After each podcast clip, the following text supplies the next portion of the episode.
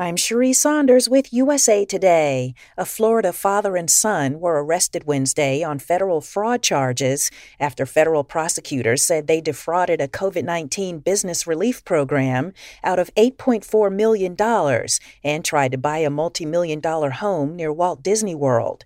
Evan Edwards and his son Joshua Edwards ran Aslan International Ministry, Inc., a nonprofit that, according to the indictment, claimed to provide religious services.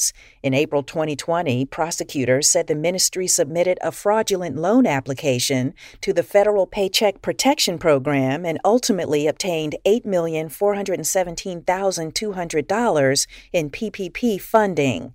In applying for the loan, Evan and Josh Edwards submitted fake IRS tax return forms, lied about the ministry employing close to 486 people, and claimed average monthly payroll expenses of over $2.7 million million. Of the 8.4 million they received, the family put just over 868,000 toward the purchase of a 3.7 million dollar home in an upscale Orlando, Florida neighborhood, and the remaining 7.5 million went into Bank of America bank accounts held by the Church of Florida, Inc. Investigators from the Secret Service visited the ministry's office address and found it was unoccupied. Neighbors told investigators they hadn't seen any activity in the building.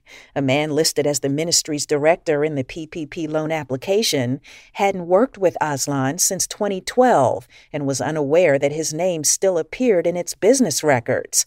An accountant who purportedly signed the ministry's falsified IRS forms had dementia and hadn't done accounting since 2017. The father and son now face six federal counts, including bank fraud, conspiracy to commit bank fraud, and visa fraud.